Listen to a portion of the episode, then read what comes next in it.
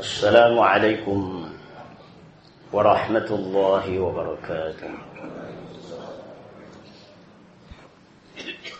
إن الحمد لله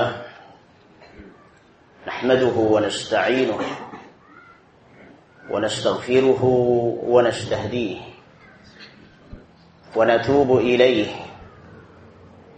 ونعوذ بالله من شرور أنفسنا وسيئات أعمالنا. من يهد الله فلا مضل له من يضلل فلا هادي له. أشهد أن لا إله إلا الله وحده لا شريك له وأشهد أن محمدا عبده ورسوله المصطفى صلى الله عليه وعلى آله وصحبه وسلم تسليما كثيرا. أما بعد فإن أحسن الكلام وأصوبه كتاب الله العزيز وقرآنه الكريم وكتابه المقدس.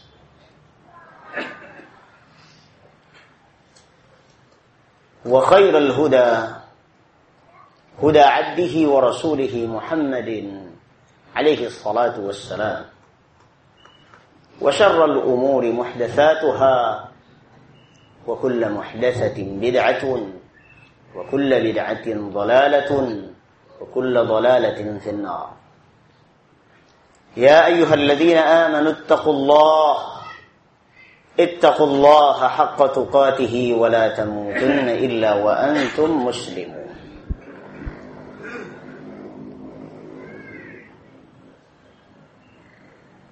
sedikit lagi langkah kita untuk merampungkan pembahasan Al-Kabair wa Tabyin Al-Maharim lil Imam Al-Hafiz Al-Dhahabi rahimahullah taala.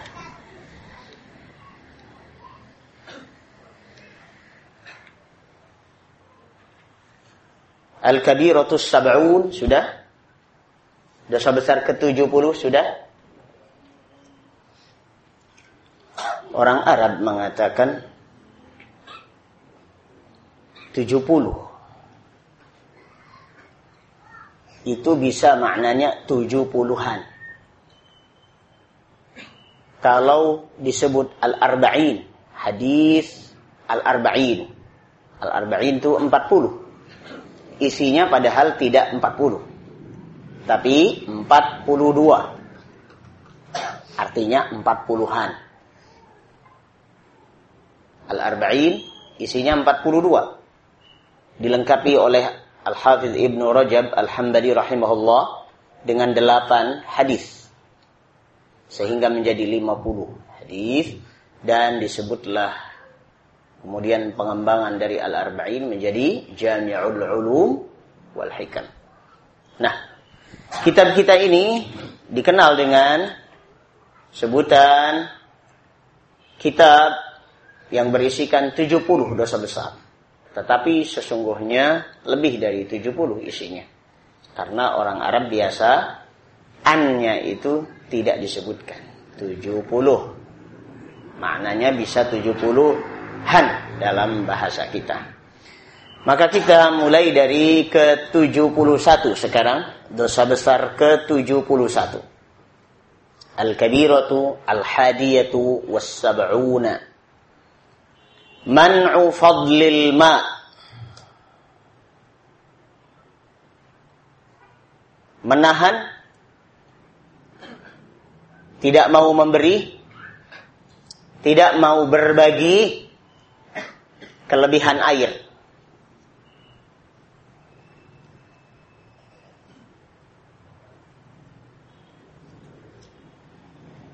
Allah Azza wa Jal menjadikan sebagian bumi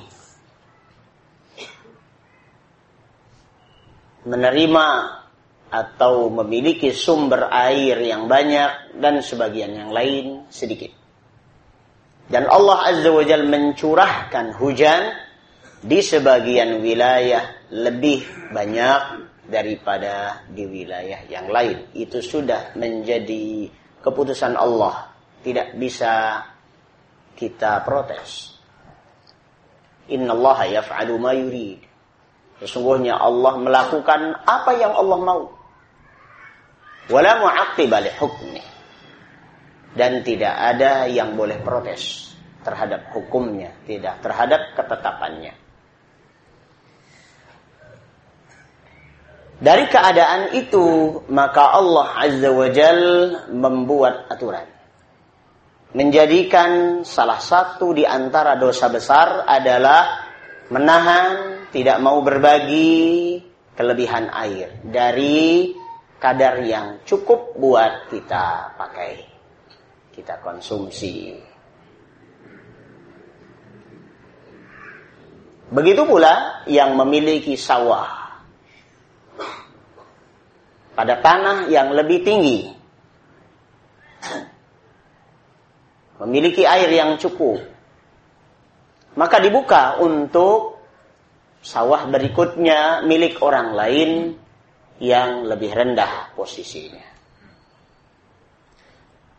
Demikian juga halnya persediaan air di lain tempat seperti sumur dan sebagainya. Allah Azza wa Jalla berfirman di dalam surah Al-Mulk ayat 30. Qul ara'aytum in asbaha ma'ukum ghauran. Faman ya'tikum bima'in ma'in? Qul, sampaikanlah. Katakanlah. Ara'aytum Apa pendapat kalian? Bagaimana pendapatmu? In asbaha ma'ukum ghauran. Kalau air kalian menjadi ghauran dalam. Ghauran, ghair, ma'nahu dakhil amiq. Faman ya'tikum bima'in ma'in. Lalu siapakah yang mendatangkan untuk kalian air yang melimpah mata air yang melimpah airnya. Siapa? Artinya hanya Allah Azza wa Jalla. Tidak ada lain. Wa qala an-nabiy sallallahu alaihi wasallam la tamna'u fadlal al-ma'i litamna'u bihi al-kala. Muttafaqun alaihi. Jangan kalian cegah Jangan kalian tahan kelebihan air yang ada pada kalian agar kalian bisa menahan tumbuhnya tetumbuhan dan rerumputan hanya pada milik kalian. Karena kalau tidak dialirkan di lain tempat tidak numbuh. Kalau numbuhnya di tempat kita saja, maka kemudian harga menjadi tinggi karena tuntutan semakin banyak dan suplainya sedikit. Akhirnya kita bisa jual lebih mahal daripada biasanya. Dan ini termasuk juga langkah-langkah ihtikar. Ihtikar artinya monopoli. Memonopoli sebagian komoditas agar bisa mendapatkan keuntungan lebih besar dan orang lain tertindas. Maka ini juga termasuk kezaliman. Karena sesungguhnya air adalah pembagian dari Allah Azza wa Jal. Dan kita membutuhkan sekadar apa yang dibutuhkan oleh tubuh kita dan tanaman serta hewan ternak kita. Selebihnya buat apa ditahan-tahan?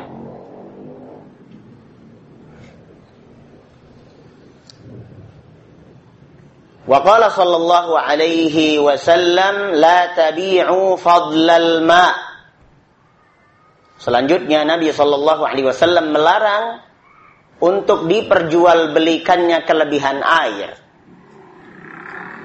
Kita punya sumur di belakang rumah, lagi musim kering di wilayah kita, nah, kebetulan nih bisnis. Nah, otak bisnis main. Air di sumur diperdagangkan. Ayo siapa mau ngambil air dari sumur saya? Satu gerobak sepuluh ribu.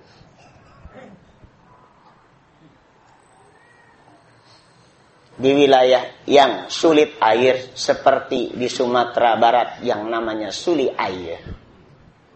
Namanya aja sudah suli air. Suli air artinya sulit airnya. Begitu juga di Indramayu. Walaupun kota Ayu, Indramayu. Tapi sering kali kekeringan panjang. Dan sulit mendapatkan air. Maka sangat diperlukan pemahaman terhadap dosa besar ini. Bahwa ini adalah dosa besar. Nabi Shallallahu Alaihi Wasallam menyatakan, la tabi'u, jangan kalian perjualbelikan fadlal ma, kelebihan air. Wa qala sallallahu alaihi wasallam dan Nabi sallallahu alaihi wasallam bersabda, "Salasatun ada tiga kelompok manusia la yukallimuhumullah wa la yanzuru ilaihim yaumal qiyamah." Allah tidak mau bicara dengan mereka dan tidak mau memberikan toleransi, memberikan perhatian kepada mereka. Riskan sekali kalau sudah seperti ini.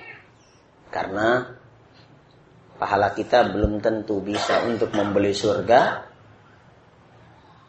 Belum lagi ada dosa yang tidak mau di, tidak akan dipertimbangkan oleh Allah Azza wa. Siapa mereka? Rajulun ala fadli ma'in bil falati yamna'uhu ibnas sabil.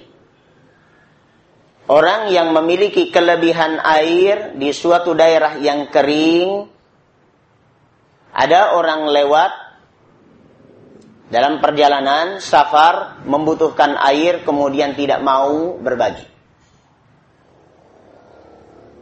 Kelihatannya ringan, masalahnya masalah sosial. Eh, masalah sosial bisa sampai masuk neraka.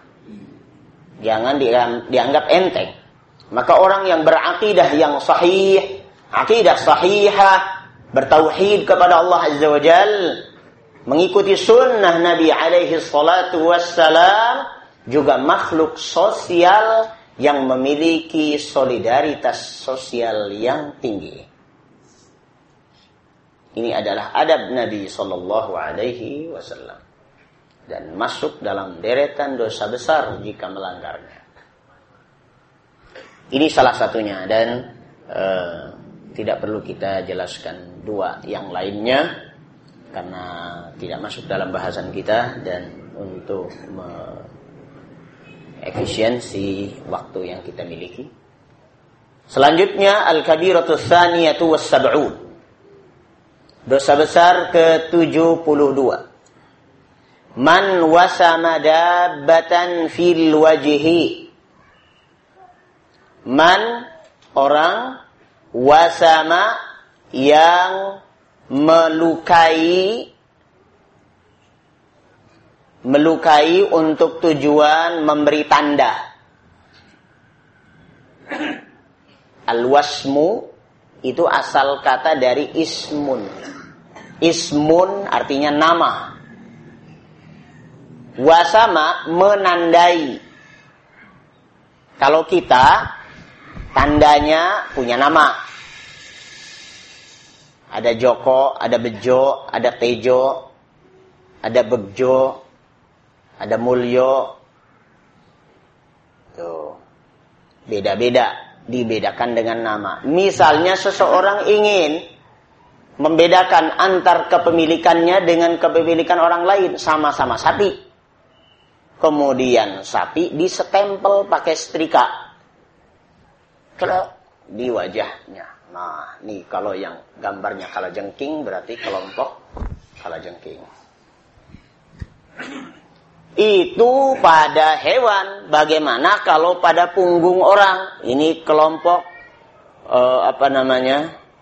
uh, majelis zikir Rasulullah atau majelis zikir uh, Khalilullah, Habibullah atau apa dikasih stempel di punggungnya plok gitu kayak macam tato.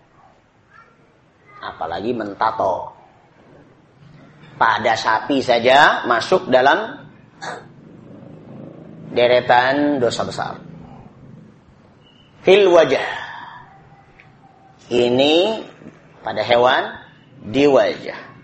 An Jabir radhiyallahu anhu anna bahwa an-nabiy sallallahu alaihi wasallam marra bi himarin melewati seekor keledai qad wusima fi wajhihi yang telah diberi tanda dengan disetrika atau dibakar pada wajahnya untuk menjadi tanda wusima fi wajhihi. Faqal lalu Nabi sallallahu alaihi wasallam bersabda, "La'anallahu alladhi wasamah." Allah melaknati orang yang memberi tanda tersebut.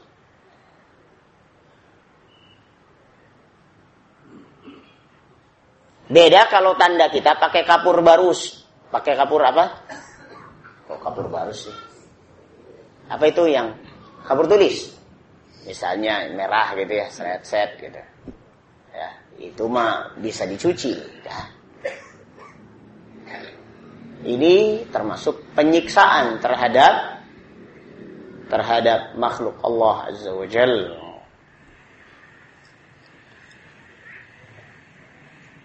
Perhatikan pada saat Idul Adha, menjelang Idul Adha, Jangan sampai kita memberi tandanya dengan cara seperti itu. Untuk menandai bolehlah di perutnya dengan apa? Dengan cat misalnya. An-Nasr jadi NS gitu. Ya. E, milik Pak Bejo misalnya BJ. Gitu. Boleh. Ya, di perutnya kan bidang perut kan lebih lebar, lebih transparan. Hindari wajah. Hindari wajah walaupun tidak memakai setrika atau pembakaran terhadap kulitnya. Baik. Wa inda Abi Dawud. Dalam riwayat Abi Dawud ada tambahan redaksi hadis ini kata Nabi alaihi salatu wassalam ama balagakum tidakkah pernah sampai kepadamu anni la'antu man wasamal bahimata fi wajhiha khabar bahwa aku telah melaknati orang yang memberi tanda pada wajah binatang. Au darabaha fi wajhiha atau memukul, menampar, menempeleng wajahnya. Coba menempeleng wajah hewan saja tidak boleh. Ya. Wanaha an dan beliau melarang hal itu. Apalagi menempeleng sesama manusia nonjok hidungnya misalnya. Makanya di dalam pendidikan ada di dalam pendidikan cara Rasulullah Sallallahu Alaihi Wasallam itu pemukulan ada dalam Al-Quran maupun Sunnah ada pemukulan. Bukan berarti itu melanggar ham dan bukan berarti itu kekerasan. Karena sebagian orang melarang mutlak pemukulan ini dan memasukkannya dalam draft kekerasan yang memasukkannya dalam draft kekerasan secara mutlak berarti telah mengada-ada syariah. Sebagian orang yang berkecimpung dalam e, bidang pendidikan, psikologi pendidikan, manajemen pendidikan, di lembaga-lembaga pendidikan dengan teori-teori modernnya yang diadopsi dari pemikiran-pemikiran orang barat, orang kafir,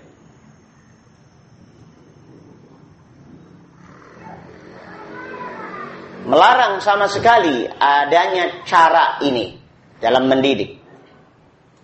Dan perlu diketahui bahwa Allah Azza wa Jalla dalam Al-Quranul Karim maupun nabinya Muhammad sallallahu alaihi wasallam tidak melarang secara mutlak. Ada. Akan tetapi ditempatkan pada tahapannya. Ditempatkan pada tahapan yang semestinya. Coba perhatikan misalnya ketika Nabi Shallallahu Alaihi Wasallam memberikan bimbingan agar para orang tua menyuruh anaknya sholat mulai umur tujuh tahun. Wadribuhum wahum abna'u ashar. Dan pukullah mereka pada saat umur sepuluh tahun. Belum juga mau sholat, pukul. Dan ini tahapan, ya tahapan yang memang di direkomend oleh Rasulullah Sallallahu Alaihi Wasallam dan juga dengan kadar serta alat yang direkomen. Bukan berarti boleh mukul seenaknya juga pakai besi pakai gagang uh, pegolok. Ya pakai batu. Nah, juga enggak uh, amburadul seperti itu. Ya. Rasulullah Shallallahu Alaihi Wasallam pernah memiliki pelayan yang menjadi sahabat setia dari kecil sampai dewasa. Beliau bernama Anas ibnu Malik radhiyallahu an, sahabi jeli, sahabat besar, menyertai Nabi alaihi salatu wasallam sejak umur 10 tahun. Diserahkan oleh ibunya bernama Ummu Sulaim kepada Nabi alaihi salatu wassalam agar menyertai Nabi selalu. Menjadi pesuruhnya. Disuruh apa kek silahkan. Ya Rasulullah, aku serahkan kepadamu.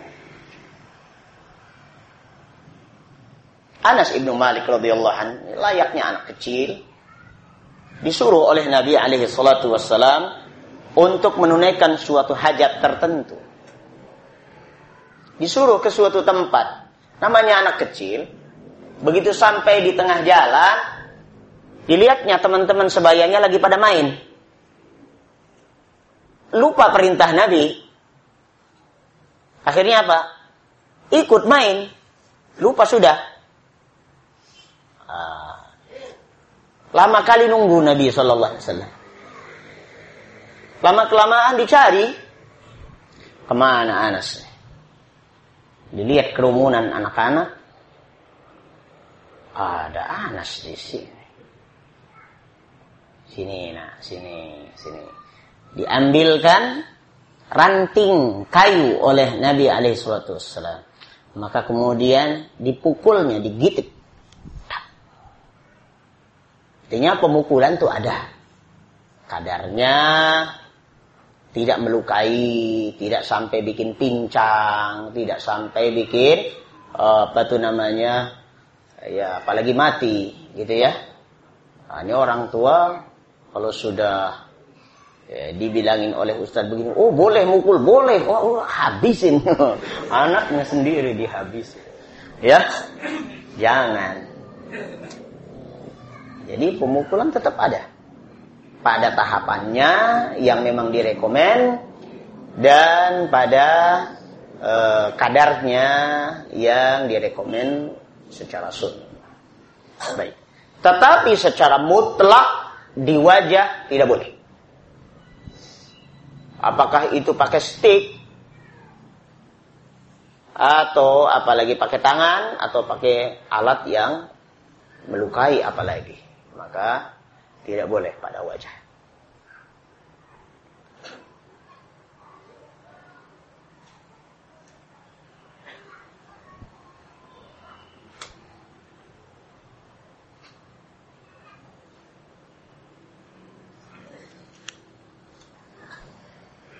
Baik. Al-kabiratu tsalitsatu was-sab'un. Dosa besar ke-73. Al-qimar. Berjudi. Qala Allah Ta'ala innamal khamru wal maisiru wal ansabu wal azlamu rijsun min amali syaitan fajtanibuhu la'allakum tuflihun.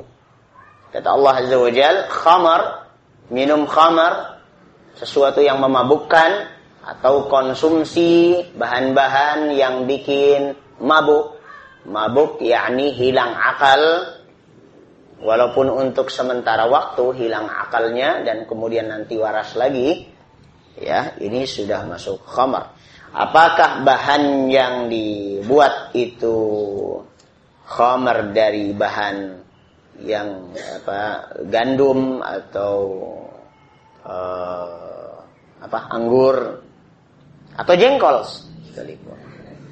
Ya, bisa jadi orang membuat kreasi, bikin arak, bikin khamar, minuman yang memabukkan atau makanan yang bikin fly.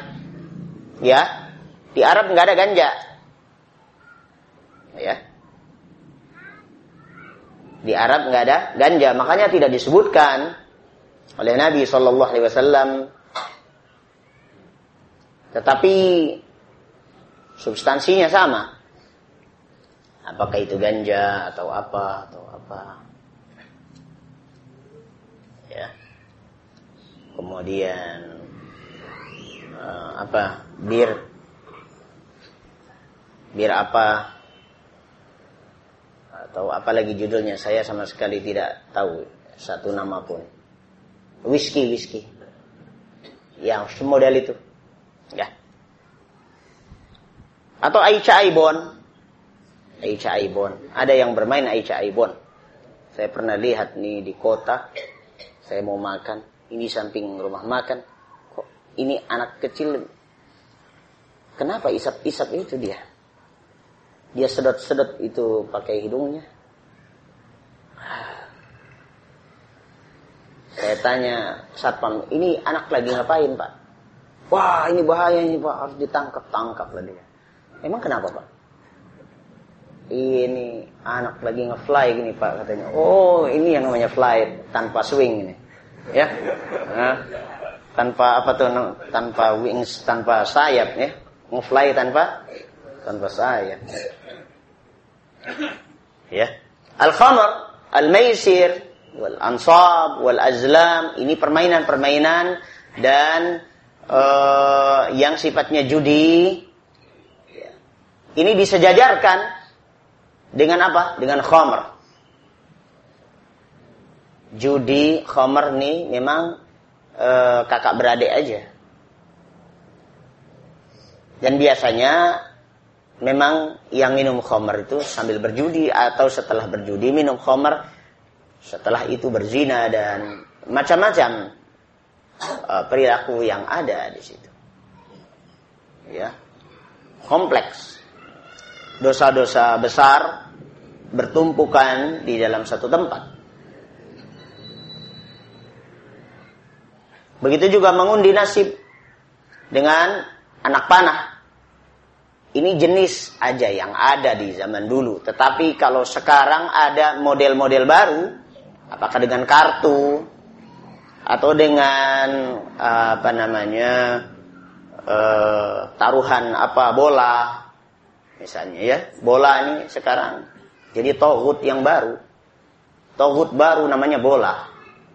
Orang bisa musyrik karena bola, syirik bola, ya menjadikan bola sebagai Tuhan selain Allah Azza wa Jal. Barangkali kelompok manajer di dalam suatu perusahaan karena gengsi-gengsian kamu taruhan mana? Argentina atau Spanyol? Uh, apa Medan atau Malang. Malaysia atau Indonesia? Ya kemudian taruhan. Berapa juta ini sama, judi. Ya. Begitu juga barangkali ada yang taruhan, nanti SBY yang menang atau Yusuf kalah. Barangkali bertarung lagi.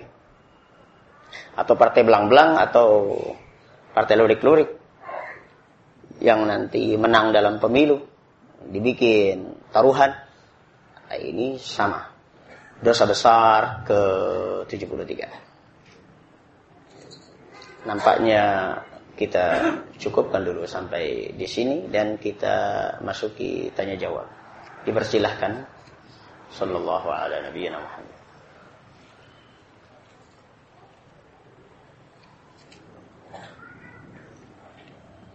Insya Allah pekan depan bisa kita selesaikan kitab ini dan selanjutnya kita akan kembali kepada tafsir Al-Quran Al-Azim.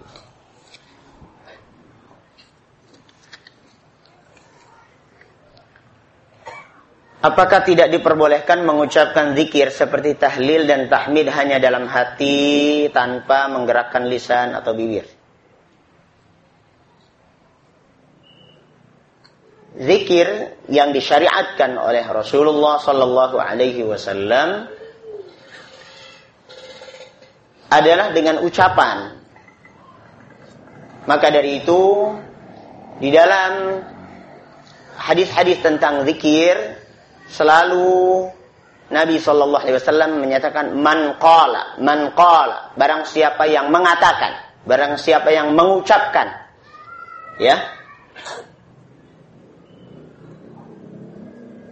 Tetapi mengucapkan tanpa diiringi dengan kesadaran hati dan penghayatan dari dalam hati. Sama saja seperti jasad tanpa ruh. Maka orang yang berzikir harus melisankannya ya dengan tidak dikeraskan dan hatinya mengiringi dengan penghayatan terhadap maknanya. Apakah hukumnya memakan tape dari ketan hitam yang katanya mengandung alkohol? Tape baik dari singkong maupun ketan atau dari bahan yang lain, hukum asalnya adalah mubah dan hukum asalnya dia tidak memabukkan. Bahan-bahan yang hukum asalnya memang tidak memabukkan, dia hanya diharamkan saat dia sampai pada kadar yang memabukkan. Beda dengan bahan yang secara asal memang memabukkan, maka jangankan satu botol, satu sloki pun sudah haram.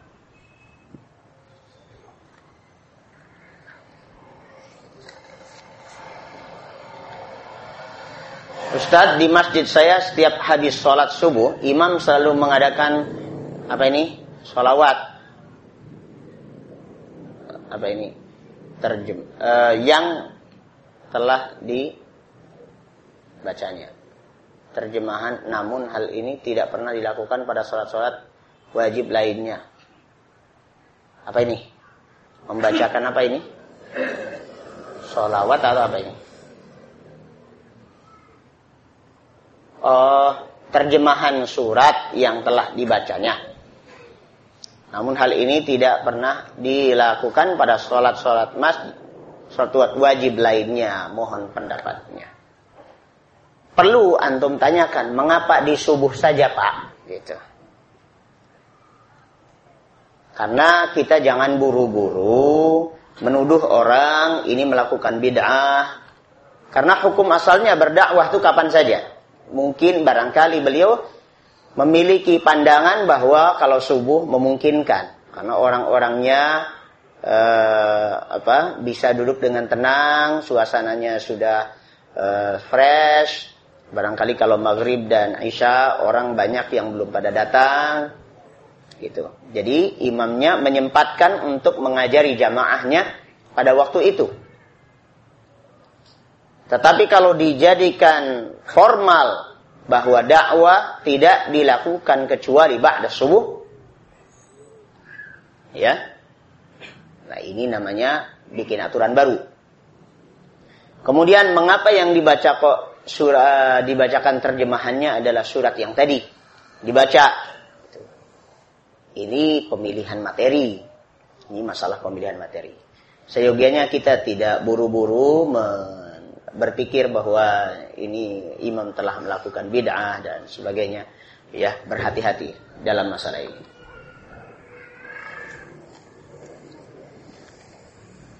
Apa hukumnya menjual air isi ulang untuk keuntungan pribadi? Kalau haram, bagaimana hukumnya dengan peminumnya? Uh, menjual air isi ulang tentu bukan haram. Karena dia tidak semata-mata menjual air, tetapi sesungguhnya ada proses yang dia lakukan di mana itu memerlukan biaya. Dan uh, tentu beda antara air sumur, ya, sisa air yang kita miliki di sumur dengan air yang didatangkan dari pegunungan, kemudian disterilisasi, pakai UV, pakai apa lagi, ya, nah, kemudian disajikan dengan kemasan yang khusus, ya, delivery order dan sebagainya. Nah, ini tentu saja membutuhkan anggaran khusus dan ini boleh. Bagaimana dengan latihan tanding ilmu bela diri Ustadz? Apakah termasuk berdosa ketika memukul lawan? Latihan gulat berkelahi itu di, dicontohkan oleh Rasulullah SAW dan dibolehkan. Tentu bukan dalam rangka penyiksaan. Jadi berlatih. Dulu juga Nabi SAW mengadakan arena itu memberikan uh, kebolehan bahkan seorang pemuda yang ingin ikut jihad dites dulu, tanding. Coba, kamu lawan dia. Ternyata menang, ya boleh, kamu berangkat jihad, gitu ya. Baik, ikhlas kalian, sudah ada sinyal kita masuk ke waktu Aisyah. InsyaAllah kita lanjutkan. Subhanakallahumma wa bihamdik. Asyadu an la ilaha illa anta astaghfiruka wa atubu ilaih. Assalamualaikum warahmatullahi wabarakatuh.